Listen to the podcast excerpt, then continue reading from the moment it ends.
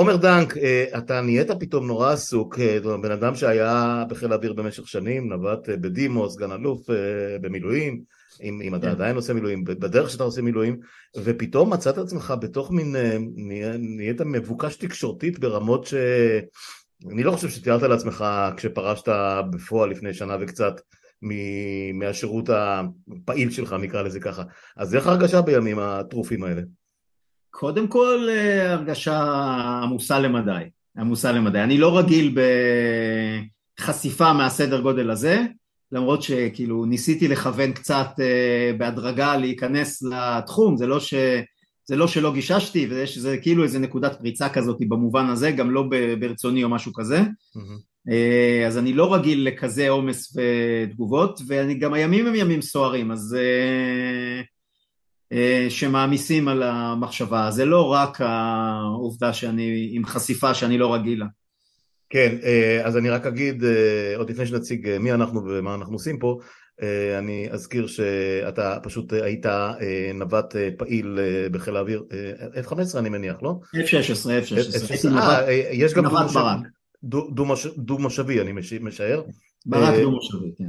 כן, ופרשת משירות פעיל אחרי כמעט 30 שנה בצבא ובשירות לפני שנה וקצת, גם כתבת על זה שרשור מאוד מאוד מרגש ויפה.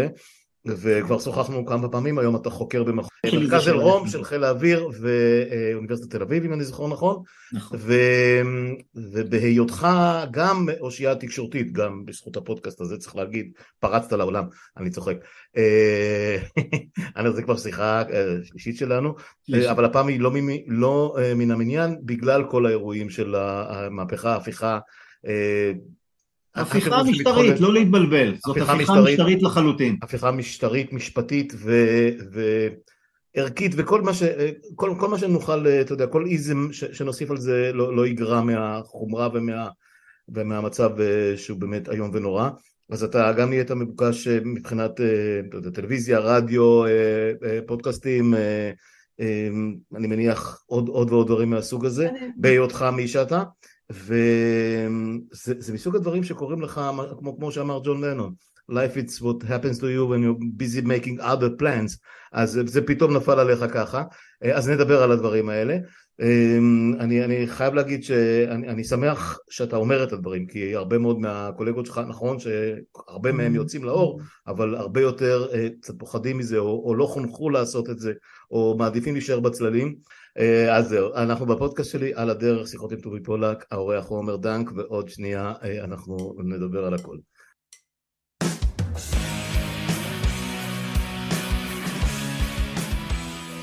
אז כאמור אנחנו בעוד מין שיחת חירום כזאת אפרופו ההפיכה שהתרגשה עלינו, ההפיכה המשטרית משפטית אה, ואני עם עומר דנק ו... תראה, חיל האוויר נמצא אה, בחזית כי א', אה, כמות המשרתים בטווח הזה, בטווח הזה של הזמנים, שכמו שאתה קורא להם, הם לא יכולים להיות סרבנים כי הם מתנדבים, ומתנדב, אם הוא מתנדב אז הוא מתנדב, ואם הוא מחליט לא להתנדב אז הוא לא סרבן. אני, אני חושב ש... אנחנו, קודם כל אנחנו ב-No man's land, בסדר? לפחות לתפיסתי. אנחנו לא באמת באירוע נשלט, מכמה, מכמה סיבות. אה, הסיבה הראשונה זה שנתניהו פוליטית אה, כבר לא שולט בפעם הראשונה בהיסטוריה שלו בעניינים, לפחות ככה זאת הפרשנות שלי. אה, אחד, כי הוא נתן את המושכות ללוין ורוטמן שמשכו לו את השטיח מתחת לרגליים, אני לא בטוח שהוא התכוון לזה בכלל שזה יהיה ככה, אבל הוא, הוא, כבר, הוא, הוא כבר איבד שליטה כתוצאה מזה שהם משכו לו את הרגליים, את השטיח מתחת לרגליים. השנייה זה שיש כאן מחאה עממית אותנטית רחבה אה, שאומנם הייתי צעיר מדי בשנת 82 אבל אין דומה לה לדעתי פרט לזה ואני גם לא בטוח ששם זה היה מהסוג הזה של מחאה זאת אומרת יש פה מחאה אמיתית אותנטית אי אפשר לזייף אותה, היא לא ממומנת גם על ידי האיראנים, בשונה כן, ממה ש... גם לא על ידי הגרמנים. אני רק, אני, רק, אני רק אכנס פה שנייה ואני אגיד שמכיוון שאני צעיר פחות, ויש לי זיכרון גם, בעיקר עיתונאי, אבל גם בין התחביבים שלי זה לזכור דברים מיותרים אה, בהקשר החברתי והפוליטי. אמרתי את זה גם למרואיינים בגילי וגם לכאלה צעירים ממני, לא היה דבר כזה בתולדות המדינה מאז ומעולם. אה, ואני מדבר איתך גם הרבה לפני שהמדינה כן, הזאת כן. קמה, וגם נכון. בשנות החמישים, מהומות ואדי סאליב, או... וגם השילומים, אפילו השילומים לא אפילו היה השילומים, כמוהם. זה היה... אה, לא היה זה היה. לוהט חם, אבל זה לא היה בהיקפים האלה. כן, לא- אבל זה היה מקומי מאוד, זה היה תל אביבי מאוד, זה היה, ב, נכון. אתה יודע, אה, כמות האנשים שהייתה פה הייתה מזערית, להגיד, זה בכלל לא דומה. אה, היה לא- צריך לא היה להקים דבר כזה, מדינה. לא במלחמות הגדולות, לא יום כיפור, לא לבנון, לא לא התשה, לא לא רוטשילד 2011, זה לא בלפור, משהו אחר לגמרי. נכון, אז אני חושב ש... אה, ואת, ומה שחשוב זה שבאמת באמת באמת את המחאה הזאת אף אחד לא מוביל פוליטית.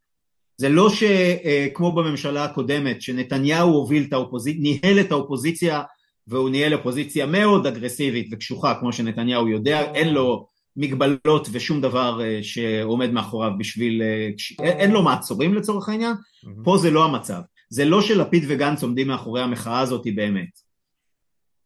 ומה אה, שיש לא, הם- פה הם- זה- בכלל- לא קשורים אליה, זה צריך להגיד.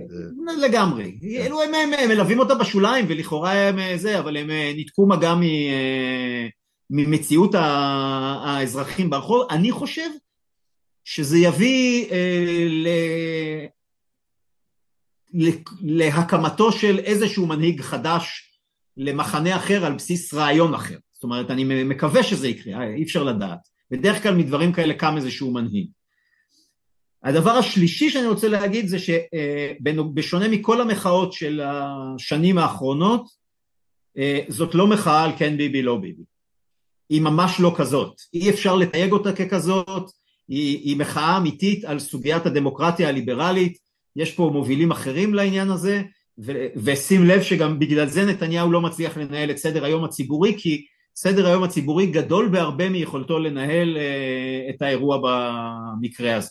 שגם זה אירוע חדש לחלוטין אה, מבחינת, אה, מבחינת הציבור אה, ובכלל המצב הנוכחי. והמצב האחרון זה שאני חושב שאין ולא היה תקדים לאירוע שבו כל כך הרבה אנשים, שכבות ההשפעה הכי חשובות שיש למדינה, ובשונה ממה שמנסים לצייר, אה, מחליפים אליטה אה, לא כי אומרים שמחליפים אליטה, או שעושים את זה כמו הקפיצה הגדולה קדימה בסין, שאז אה, מחליפים את האליטה על ידי לחתוך לה את הרגליים ולהרוג 40 מיליון, או בטורקיה. אליטה אבל לא מחליפים בדרך כזאת. כן. כן, אליט, אליטה לא מחליפים בדרך כזאת, כי מדינה מתמוטטת, אי אפשר להחליף את שכבת העילית האיכותית של, אה, של מדינה רק על בסיס אה, כוח פוליטי, זה לא עובד. העשירון העליון של איכות האנשים הוא העשירון העליון של איכות האנשים, אין, אה, זה לא קשור לכסף, שניקח להם את הכסף או למרכזי כוח, הם עדיין יהיו העשירון שאמור לקדם את המדינה, יש פה את כל זה, והדבר, ומה שהתחלתי להגיד זה שאני חושב שהאירוע הזה גם הגיע על רקע המלחמה באוקראינה. שלא נדבר על המלחמה באוקראינה בפעם הזאת, כי קצת דיברנו עליה בפעם הקודמת. נכון. אה, מבחינת העולם המערבי וארצות הברית, המלחמה באוקראינה היא מלחמה על עתיד הדמוקרטיות המערביות. אה, אם אוקראינה תפסיד... אני חייב להגיד שזה חיבור מעניין, עוד לא שמעתי אותו, באמת, אה, אני חייב לציין. אז בוא בוא תנסה לפתח לי את התזה הזאת. אני חושב ש... אה, תראה, ארצות הברית הנוכחית, הממשל של ביידן, שהגיע אחרי הניסיון הפיכה של טראמפ, ומדינות אירופה, אה, מבינות שהמלחמה באוקראינה היא מלחמה על עתיד, אה, על עתיד המערב הדמוקרטי. כי יש עלייה גדולה של פופוליזם אה, עולמי וקריסה ודעיכה של הדמוקרטיות, והמלחמה הזאת היא משקפת אה, במובן מסוים את יכולתם של הדמוקרטיות לעמוד במתקפות אה, קשות ולגייס כוח, אפילו שזה לא הכוח, כאילו זה לא, הן לא נלחמות על הבית לגמרי עד הסוף. על רקע זה ישראל עם כל מורכבויותיה ועם כל uh, בעיית הכיבוש נתפסה כעוגן משמעותי, בטח במזרח התיכון, של דמוקרטיה ליברלית.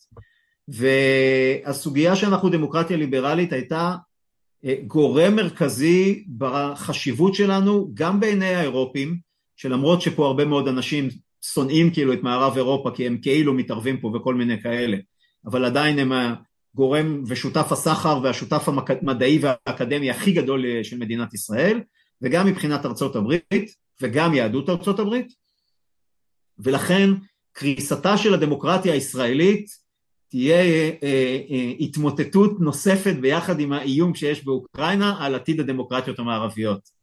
ולכן אני חושב שיש התעניינות אדירה במדינות אירופה ובארצות הברית במה שקורה פה. אולי גם בגלל החשש שזה ישליך עליהן. נכון, לדעתי, כן. בעיקר בגלל החשש ובגלל גם התפתחות זה שיש קריסה של דמוקרטיות וחש... וזה אירוע ענק ומסקרן. אז אני חושב שגם זה גורם שמאוד, ש... ששם פה הרבה מאוד אה, אנרגיה לתוך אה, המערכת, כי הנה, רק אתמול התראיינתי לגרדיאן אה, בסוגיה של מה כן, שקורה. כן, ראיתי, ראיתי את התוצאה, מישהו קישר קודם. כן, אז, אז אני חושב שכל אלה מהווים סוג חדש של עולם שאנחנו נמצאים בו באירוע הזה ולכן אנחנו באירוע באמת באמת באמת לא נשלט. אף כן. אחד לא יודע איך הוא ייגמר. כן, אז כשהתחלת לדבר על ארה"ב, אוקראינה, רוסיה, הדבר, מה שעלה בדעתי, מעבר למה שאמרת, זה כמה דברים ששמעתי בעבר כבר מציפי שמילוביץ' שיושבת בניו יורק ומאלון פינקס שמתמחה בתחום הזה ואחרים, זה שהאירוע או האירועים שקורים כרגע במזרח התיכון בכלל ובישראל בפרט כסוג של מדינת חסות או מדינה מאוד מאוד אה, קרובה קונספטואלית לארה"ב, גם אם היא גרגר אבק, זה ש... סליחה, למה אתם עושים לנו כזה בלאגן עכשיו? אנחנו ממש לא צריכים את הכאב ראש הזה, תנו לנו שקט. ועכשיו, אתה יודע... אה, אה, אז אני חושב שזה מזווית אחרת, יותר אותנטית. כי לא אכפת לאף אחד שיהיה פה בלאגן. או, לא, אז זהו, אז... כן, לא, לא, שנייה, אז אני רק אסיים את מה שניסיתי להגיד. אז מרכז כובד, מרכז תשומת הלב של, של ביידן, של הממשל האמריקאי, אה, אה, הולך בכלל, אה, האג'נדות שלו זה במזרח הרחוק, וסין, ו, ו, ומלחמות סחר למיניהם, והסטטוס של הודו שהולך ב...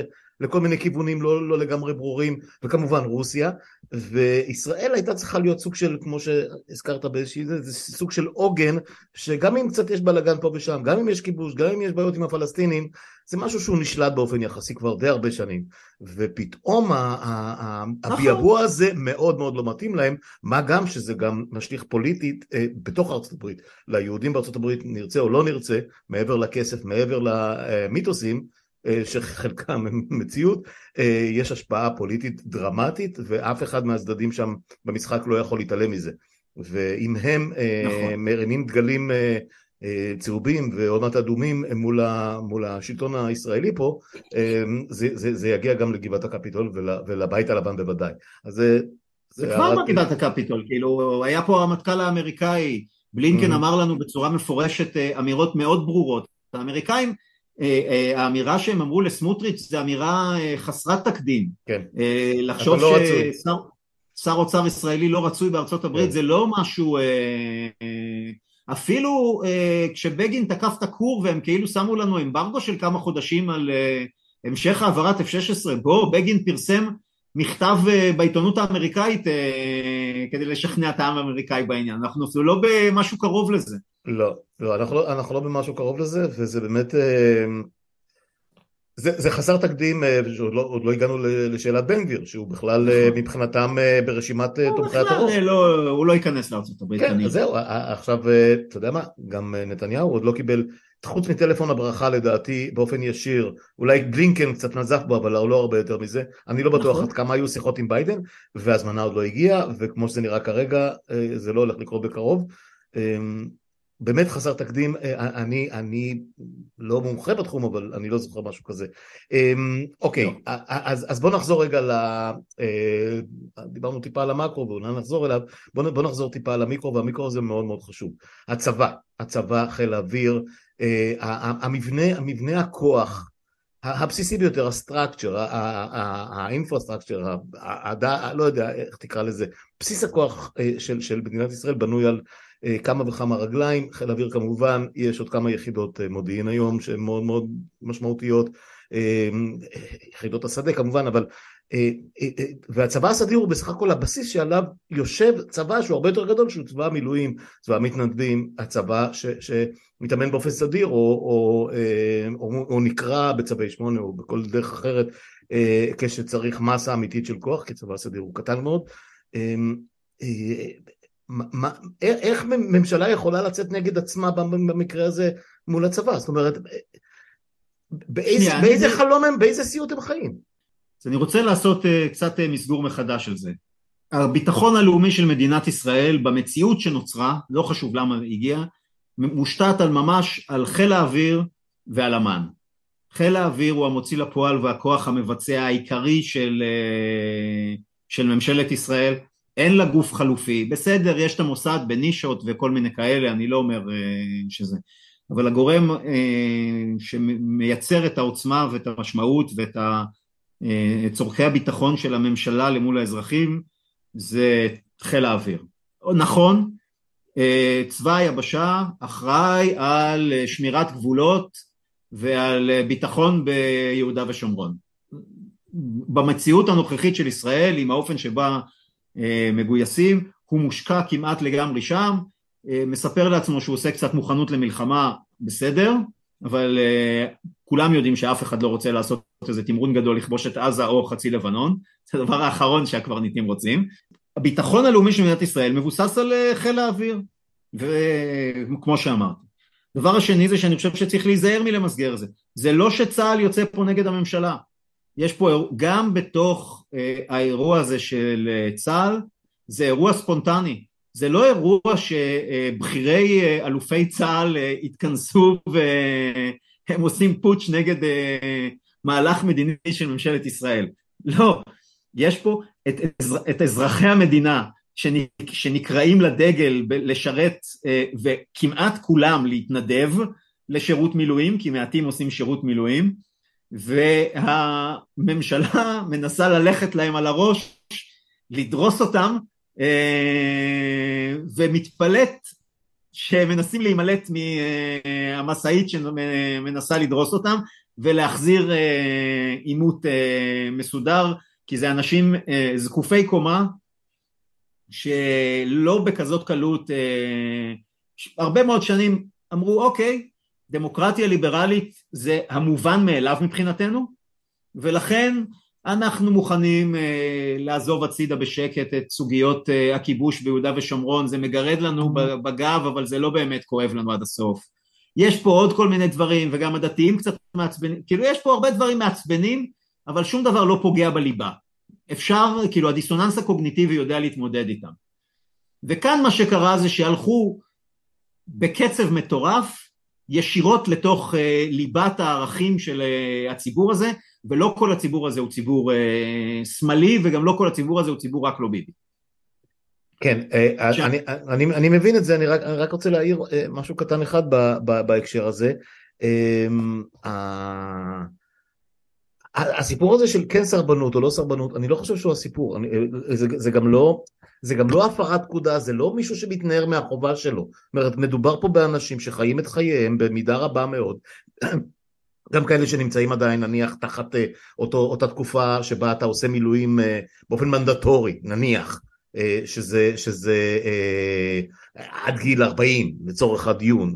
אבל אין באמת 45. כאלה יותר במדינת ישראל, יש אחוז משרתי מילואים יש, בה, יש, יש במקום שבו אני בא, אבל נכון, זאת אומרת, אתה, אתה, בכל מקרה זה, זה מי, ש, מי שלא רוצה הוא לא יחשב סרבן, אם מישהו מחליט שהוא לא עושה יותר מילואים הוא לא יחשב סרבן, זאת אומרת, זה, זה, זה משהו שקורה מהרצון החופשי של האנשים. עכשיו כשהם לא רוצים לעשות את זה, אז אתה לא יכול להגיד להם נו נו נו מה זאת אומרת אני אשפוט אתכם, לא אתה לא יכול, זה העניין. לא, אז אני, קודם כל רגע, אחד אני חושב שמכיוון שאני הובלתי את הסוגיה של אה, אי אפשר לסרב להתנדב, כן. כי זה אוקסימורון, mm-hmm. אז אני רוצה להגיד שהסיבה שעשיתי את זה היא שהניסיון למסגר את זה כסרבנות נועד לניסיון נוח של הממשלה לייצר נרטיב. Mm-hmm. לא כל כך אכפת לי אם יקראו לזה סרבנות, כאילו זה לא העניין, אבל אנחנו, יש פה גם קרב נרטיבים שנועד לשכנע ולהשפיע על הציבור ולכן אה, זה היה הניסיון. בעניין המהותי ברור שאין כזה דבר לסרב להתנדב. אתה מתנדב כל עוד יש לך אמונה בצדקת הדרך וזה חשוב לך וזה בוער בעצמותיך.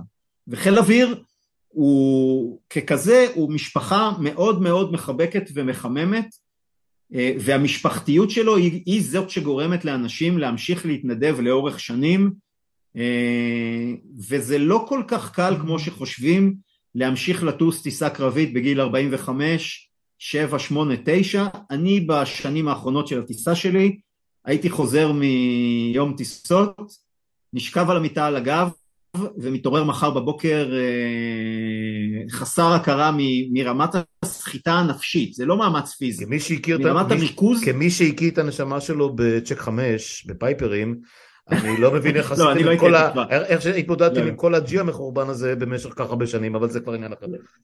לא, בסדר, אבל, אבל כן, הצורך להיות מפוקס, אתה אה, הולך ליום טיסות, או יותר נכון, כאילו ניסיתי להסביר היום את זה קצת בטוויטר, המשמעות של אה, להיות טייס זה מקצוע. אה, אנשי מילואים שעושים מילואים בצבא היבשה וכאלה לא רואים בעצמם אה, כאנשי מקצוע, זה, זה לא המקצוע שלהם ללכת למילואים. אז זהו, אתה כאילו ממשיך את, את השירות קבע שלך ביום בשבוע במקום בחמישה ימים. זה לא מש... נניח. לא, כאילו גם כשאני, גם בכל תפקידיי בקבע, בכל תפקידיי בקבע עשיתי יום בשבוע בטייסת. לא, לא, אני מתכוון לזה שאתה נשאר, שאתה נשאר חלק מהמערך הזה, אה, לא כמו שאני הלכתי לעשות 20 או 30 או 45 ימי מילואים, וידעתי שכשאני אה, חוזר הביתה אז אני לא אראה יותר את המדים האלה במשך אה, שמונה או עשרה חודשים. זה לא המצב. בדיוק. וגם זה לא, זה, זה גם הרבה יותר מזה, זה באמת מקצוע, אתה צריך להיות מקצוען, אתה צריך לדעת לתפעל את התקלות במטוס בכל רגע נתון, כי אם יתקשרו אליך עכשיו לבוא בעוד שעה, אתה אמור לדעת לתפעל את המטוס באותה רמה של מקצוענות. כן. בדיוק נתתי דוגמה כזאת.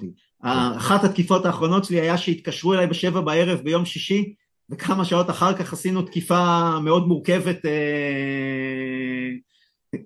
מאוד מורכבת, לא הרבה שעות אחר כך. Mm-hmm. אפשר להזניק אותך מהבית לתקיפה תוך חצי שעה אתה באוויר. כן. זה, זה רמה אחרת, זה, זה באמת באמת מקצוע. אתה באמת באמת באמת עובד בזה, גם כשאתה אה, איש מילואים.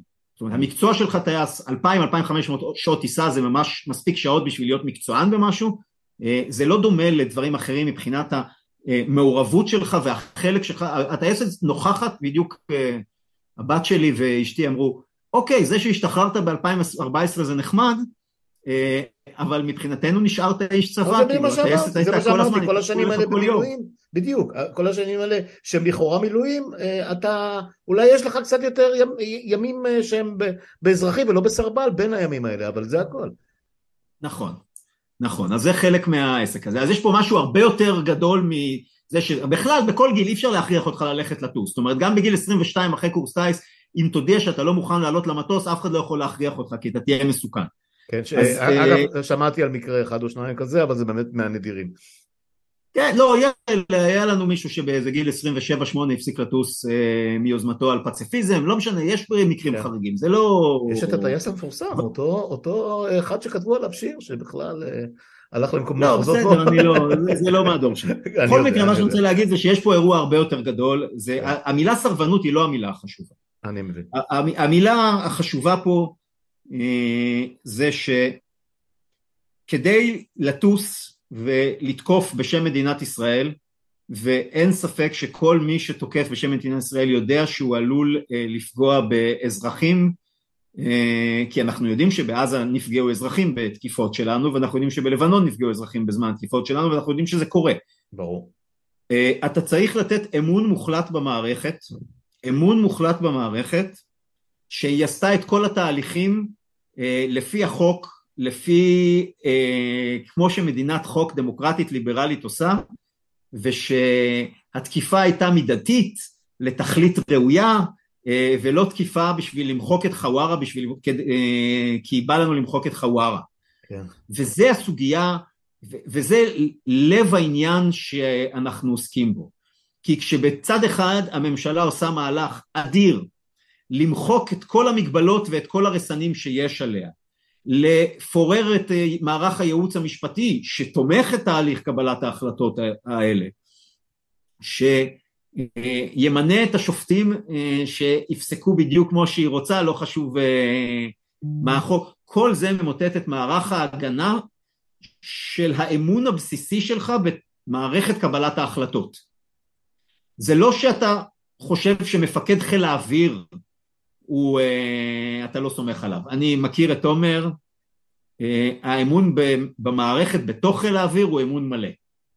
אבל זה אירוע שהוא גדול מעבר לאנשי חיל האוויר, הוא מעליהם, זה לא שאתה יכול לא לתת אמון בממשלת ישראל ולחשוב שבגלל שאתה נותן אמון במפקדים זה עובד, זה, זה לא יכול לקרות, ולכ... וזה האירוע, בסדר? האירוע זה שאם לא ניתן יהיה לתת אמון בממשלת ישראל, וכמו שאמרתי לגרדיאן, 31 שנות טיסה פעילה, 16 שנים מתוכם נתניהו ראש ממשלה. זה לא שאני לא מאמין בנתניהו בכל שנותיו הקודמות ושאני לא מוכן לטוס תחת ממשלת ימין. את רוב הפעילות המבצעית שלי עשיתי תחת נתניהו. אני, אני אגיד לך מה שאמרתי בכמה וכמה שיחות קודמות, אה, אה, הניסיון שלהם, אפרופו סרבנות, כן, כמסגור, אה, בשביל שיהיה מה לנגח, גם, גם הטענה שהם מנסים לגרור אותנו אליה, שאנחנו לא מקבלים את גזירת הבוחר, או את לא. בחירת לא. הבוחר, שנייה, ואת ה, ו, והטענה שאנחנו פה זה רק לא ביבי, או, או הטענה שאנחנו רוצים להפיל, מילא ראש ממשלה מכהן, להפיל ממשלה שנבחרה כחוק, אני לא שמעתי טיעון כזה, אני לא טוען אותו, אני הפסדתי בבחירות ואני הולך עם נכון. זה על הגב והמפלגה שבחרתי בה לא נכנסה בכלל לכנסת ואין לי מה לעשות בעניין הזה, פשוט אין, אין מה לעשות, אני, אני מבין את זה, אני מקבל את חוקי, חוקי המשחק אני אומר, אני, אני, אני, זה ברור לגמרי, אני, אני רוצה להפיל את הממשלה, אבל בבחירות, נכון. ולדעתי גם נתניהו צריך להיות נבצר מלהיות ראש ממשלה בגלל mm-hmm. עניינים משפטיים, אבל גם זה לא רלוונטי, אז יהיה מישהו אחר מהליכוד. אה, אוקיי. הדיון הזה, הדיון הזה אה, אה, מבחינתנו הוא ערכי מבחינתם, הוא פרסונלי, מבחינתנו הוא עקרוני להמשך חיינו פה, מבחינתם הוא מאוד מאוד לוקאלי, מאוד דווקני, נכון. וקל להם הרבה יותר להיטפל לבלוגר שכותב משהו, לטייס mm-hmm. במילואים או נווט במילואים שאומר משהו, או לרמטכ"ל הכי מעוטר, שהיה החייל הכי מעוטר בצה"ל, כמו אהוד ברק בגיל 80 פלוס, אה, אה, אה, ולא, ולא להתעסק עם העניין עצמו. זאת אומרת, הם, הם יחפשו כל הזמן את, ה, את נקודות התורפה שהם מאתרים בשביל לתקוף אותנו על דברים שאנחנו בכלל לא טוענים. זה, זה, זה, זה עד כדי כך העניין. אני חושב שאסור לנו ליפול בפח הזה, אנחנו אפילו לא צריכים לדבר על זה, בגלל זה אני מנסה להדגיש מה, מה ליבת העניין. Mm-hmm. הדבר השני זה, אתמול בלילה אה, יצאו מבני תקיפה של חיל האוויר הישראלי שאני משוכנע שכללו אנשי מילואים ברור. אה, לתקוף בעומק סוריה. כן. כי הממשלה הנבחרת אה, החליטה לתקוף בעומק סוריה מטרות חשובות לביטחונה של מדינת ישראל. אנחנו עדיין בפרסומים זרים או שהם, לא... אישרו, או שהם אישרו את זה? לא, לפי לא פרסומים. זרים. אוקיי, אוקיי. לפי פרסומים זרים. אוקיי. לפי פרסומים זרים. אבל מכיוון שאני לא יודע אז קל לי להגיד, זאת אומרת בסדר, אני לא באמת, אני לא מעורב בקבלת ההחלטות הזאת, לא, ולכן קל לי להגיד. הייתי חייב ואף אחד לא היסס... כי במשך, כי במשך אה, אה, כל חיי העיתונאים, אנחנו היינו צריכים להגיד הכור לפי פרסומים זרים והיכולת הגרעינית לפי פרסומים זרים וכל תקיפה שלו תהיה לפי פרסומים זרים, אבל בסדר. בסדר. ואף אחד לא היסס, פקפק וסרב פקודה כי הממשלה לא לגיטימית או כי היא לא נבחרה כחוק. זה לא העניין. העניין הוא שנכון להיום אנחנו מאמינים בבית המשפט הישראלי, נכון להיום אנחנו מאמינים שהקבינט של ממשלת ישראל מקבל החלטות חוקיות שעומדות תחת ביקורת ופיקוח משפטי וכל עוד אה, זה המצב אז אין שום בעיה אה, למלא את הנחיותיה של ממשלה של מדינה דמוקרטית אה, כפי ש... שנבחרה כחוק אה, ומכהנת כחוק נכון. אגב, לדעתי. לדעתי הקבינט עוד לא התכנס מאז אה, שהוקמה הממשלה הזאת. אין, אין כזה דבר, הקבינט חייב לאשר בדרך כזאת או אחרת את התקיפה שהייתה אתמול, או, רגע שנייה, או שהוא הסמיך את שר הביטחון וראש אוקיי, הממשלה להחליט על התקיפה הזאת, אבל עדיין הוא נושא, הוא נושא בעול החוקי כן. וה, כן. והמלא לזה שהיא קרתה. זאת אומרת, mm-hmm. מה, מה התהליך אה, המשפטי? זה פשוט לא חשוב. יש יותר מזה, גם, גם הגנה עליכם, על כל אחד מאיתנו, על כל קצין שעושה מה שלא יהיה, כש, כשאם וכאשר הוא ייתבע, או, או יועמד לדין, או יידרש להיות, אה, לשלם איזשהו אה, מחיר משפטי אה, כשהוא ייכנס למדינה זרה או משהו כזה, גם על זה אתה סומך על המדינה, וגם פה זה הולך לאיבוד. רגע, אז זאת הסוגיה השנייה שרציתי לציין. אוקיי. הסוגיה, אז הסוגיה הראשונה היא קודם כל, האימון, בגלל שאתה מתנדב, האמון האישי שלך, זה, זה, עזוב את המחירים, האמון האישי שלך בתהליך קבלת החלטות. הדבר השני שאני חושב שאי אפשר להתעלם ממנו ואי אפשר גם, והעניין הוא שאין לו פול, כאילו אי אפשר, אי אפשר, אי אפשר להגביל אותו, גם היום אה, אני יודע שאני עלול, אה, לא אני, כאילו אני כמשל, אה, אני בעבר, יודע שעלולים להוציא נגדי צווי מעצר בחו"ל בגלל שאני איש צוות אוויר פעיל, דרך אגב, בגלל זה, אחת הסיבות שבגלל זה לא מפרסמים אנשי צוות אוויר פעילים כל עוד הם מכהנים. כל בן אדם שמומחה לעניין הזה, והייתי בכמה מקומות שמקבלים החלטות בתקופות מסוימות, הייתי באישור, בתהליך הניתוח המשפטי של המרמרה שמנדלבליט עשה, ראיתי את, את מה שקרה לנו עם דוח גולדסטון אחרי שישראל סירבה לשתף איתו פעולה, אני חושב שלא יהיה, יהיו מעטים, או המומחים שבאמת עסקו ביחסים בינלאומיים בתחומים האלה, כאילו במשפט ובדין הבינלאומי, יודעים להגיד בצורה די ברורה שהמהלך הזה של ממשלת ישראל עלול להביא את כל משרתי צה"ל, עזוב רגע את איו"ש, בוודאי את הטייסים של חיל האוויר הישראלי, לתביעות ומעצרים בחו"ל בצורות שאי אפשר אפילו לנבא אותם, זה לא רק בית הדין הפלילי בהאג. יכולים להוציא צווי מעצר לאנשים מסוימים אני חושב שזה במדינות, היה, במדינות אירופה, כמו, כן, זה, ש... קרה, זה קרה לליבני וקרה למופז, והם לא היו צריכים לא לצאת מהטרמינל בלונדון ולחזור לארץ. לדעתי אפילו זה קרה לחלק מקציני צה"ל בהיבט הזה בבריטניה, אה, היה צווי מעצר של הטורקים אחרי המרמה לכמה אנשים בכירים, נחשפו שמות של אה, זה, זאת אומרת בעצם המהלך הזה ממשלת ישראל מסכנת את uh, מי ש... מי שעובד בשמה. את מי שהיא שולחת, uh, אני חושב ששני הדברים האלה, כאילו אפשר להרחיב עוד הרבה דברים uh, על מיטוט ההסכם, uh, על הדמוקרטיה הליברלית וכולי, אני חושב ששני הדברים האלה הם הדברים המרכזיים, בהפרת ההסכם בצורה חד צדדית אה, על ידי אה, מהלך אה, ברוטלי ואגרסיבי של השלטון שנבחר כחוק, של הפרת כללי המשחק, לא של החלטת מדיניות. זה ההבדל. מותר להחליט שהם יוצאים למלחמה, מותר להחליט שנסוגים משטחים, מותר להחליט הרבה מאוד דברים, מותר להחליט איפה בונים כבישים, מותר הכל.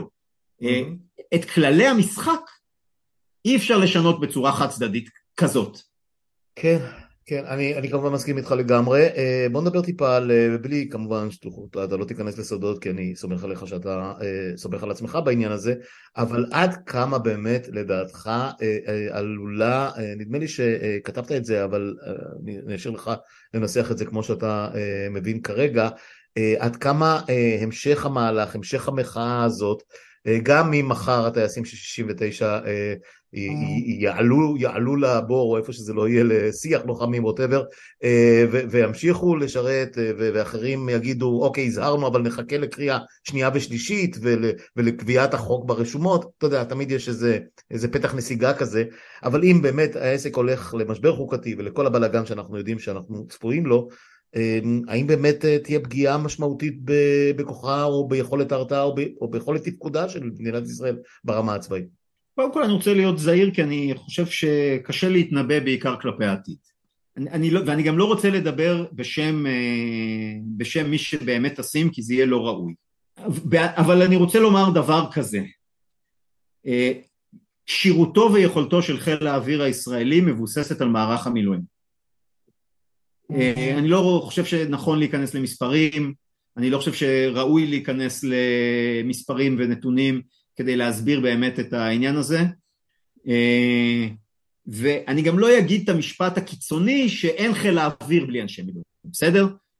אה, אז זה לא מדויק, אבל אה, בטייסות ותיקות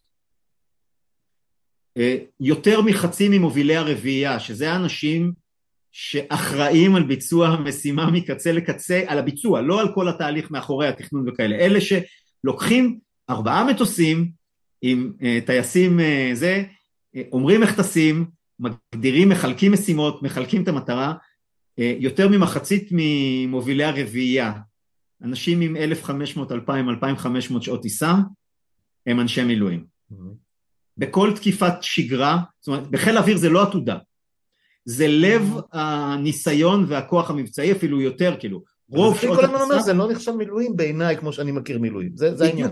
נכון. לכן, אה, בלי אחוזים לא גדולים של אה, אנשי מילואים, תהיה פגיעה ניכרת ביכולתו של חיל האוויר, אפילו לעשות את כוננויות השגרה שלו.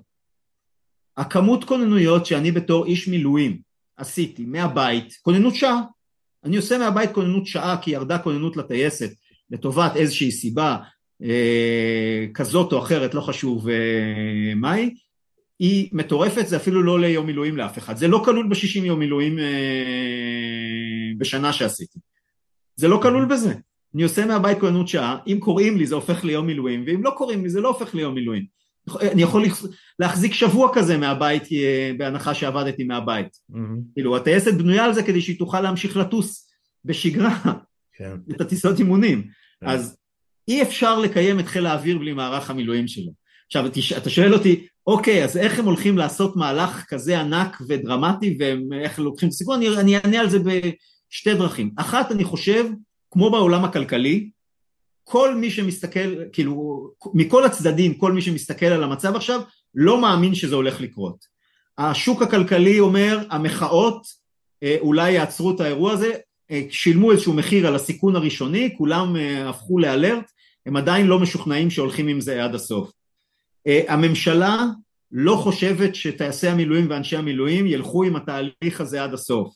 אנשי המילואים אה, עדיין נותנים את הצ'אנס כדי שאם באמת זה יעצור אה, לא הולכים לסוף. לכן כל הצדדים פה עדיין יש להם את הספק שלא בטוח שזה ילך עד הסוף, לכן לפני שקוראים את החבל בואו נראה שהממשלה באמת הולכת על קריאת החבל. וחשוב להגיד... האמריקאים קוראים לזה chicken game. כאילו מי... בסדר, רק יש פה אחד שמוביל את ה chicken game וזאת ההנהגה. היא אחראית כן, היחידה, נכון. כל האחרים צופים. כן. אז אני חושב שכרגע אנחנו ב holding על זה. מרגע שיהיה ברור שהממשלה הולכת על זה, אני חושב שאנחנו בדרך להתנגשות וכאוס שאני לא יכול לתאר אותה, כי אני חושב שהמציאות תעלה על כל דמיון, ולכן אין טעם לנבא אותה, כי היא לא תהיה כמו שאני חושב. אה, כן, זה מצב כאילו, תקדימי. כן, זה מצב תקדימי, אה, אה, התחלנו, התחלנו לפני הקלטה, שאלתי אותך, אפרופו המחקרים שאתה עושה והכל, האם, האם יש איזשהו equivalent, איזשהו, איזשהו אה, אה, אה, אירוע היסטורי מהסוג הזה, שוב, לא במדינות אה, טוטליטריות עם הפיכות צבאיות אה, אלימות וכאלה, במדינות דמוקרטיות. אתה יודע מה, עלה משהו בדעתך שיכול להיות דומה לזה? תראה, יש, אין משהו אפילו קרוב, בסדר? Mm-hmm. או כמו שאני מבין אותו. Mm-hmm.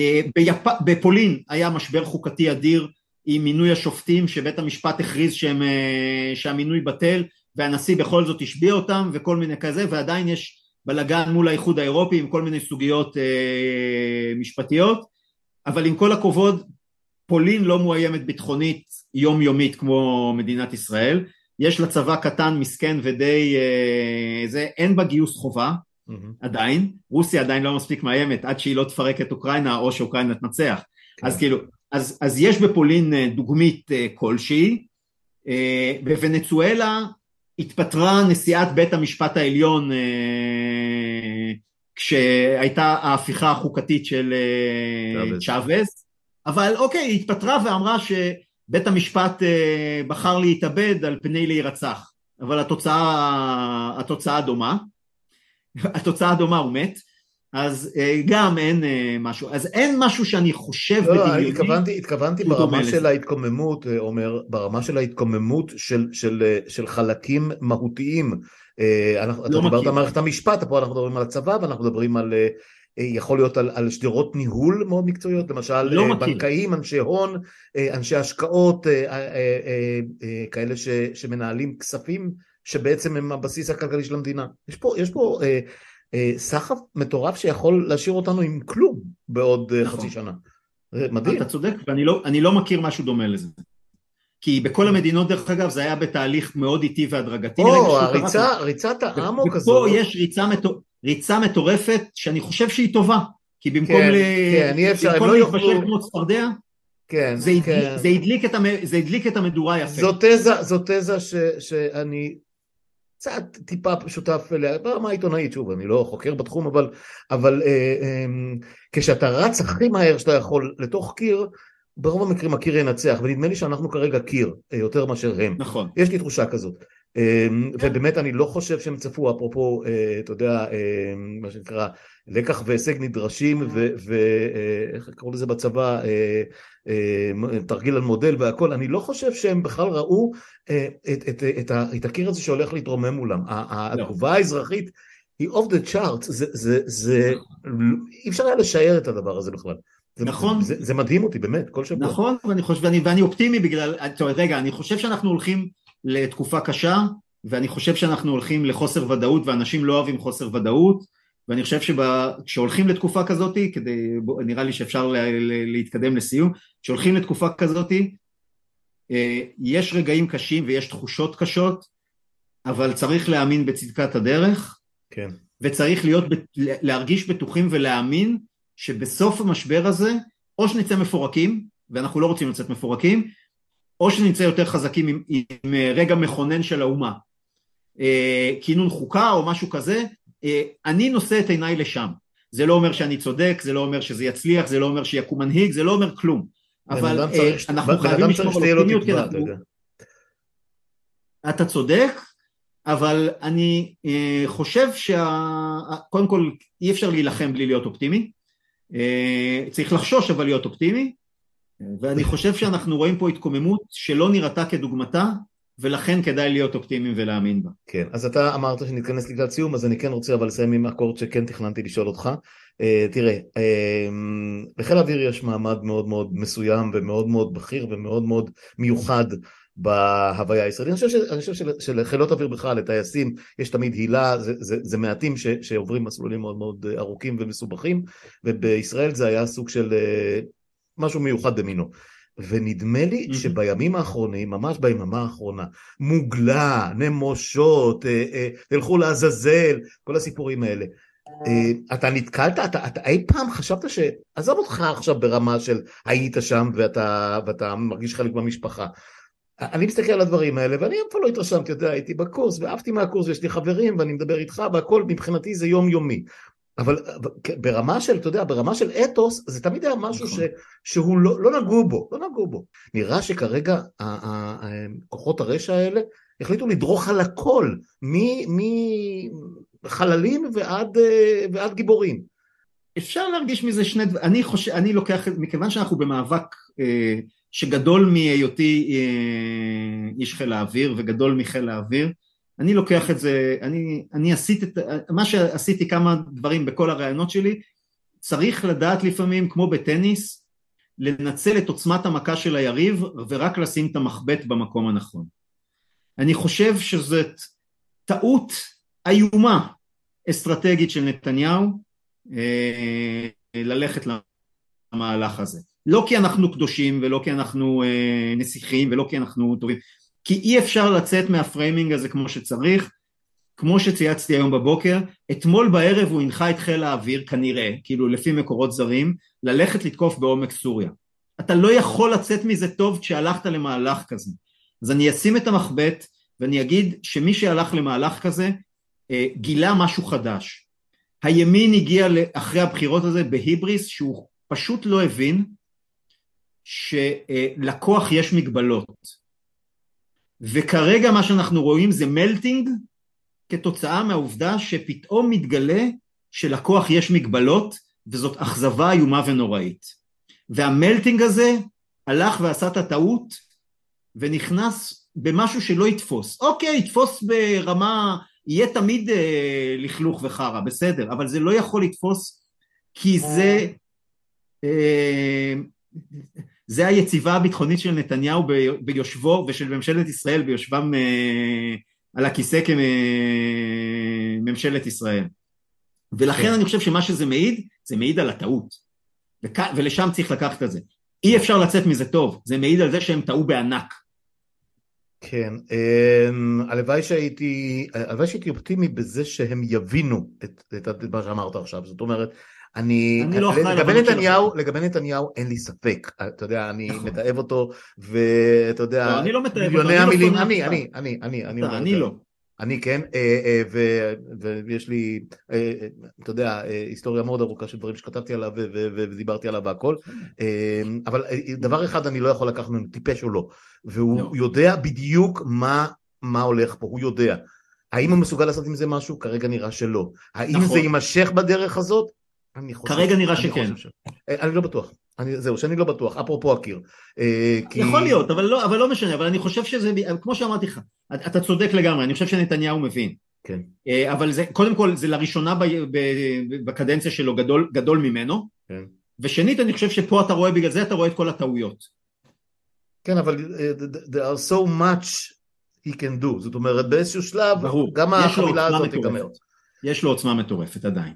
אה, כן, אבל אתה יודע, זה כבר, כמו- זה, זה, כבר, זה כבר מתחיל להתרסק על הקיר, אתה יודע. אז נכון, אנחנו מסכימים אפשר. כמה אפשר. אוקיי, עומר, אה, עשינו את שיחת החירום, אה, הרגשתי את החירום בקולך, אני חייב להגיד בקולך, בפניך, אה, וזו התרומה שלנו למאבק הזה, חוץ מהדברים האחרים שאנחנו עושים. כן, אה, בפעם הבאה נחזור לדבר על קריסה של דמוקרטיה. כן, כן, נתכנן את זה כמו שצריך, ואתה תתכונן, ויהיה לנו אה, מה שנקרא היסטוריה משודרת כמו, ש... כמו שצריך. אה, כן. בתקווה שזה גם יהיה אחרי הרעש הגדול, אבל אני לא, אה, לא לא, עד לא. כדי כך אופטימי. בדיוק. עומר דן, תודה שהתפנית אליי, ושיהיה טוב, זה מה שאני יכול לאחל לנו. ושנהיה חזקים. בכיף. יאללה ביי. יאללה, תודה.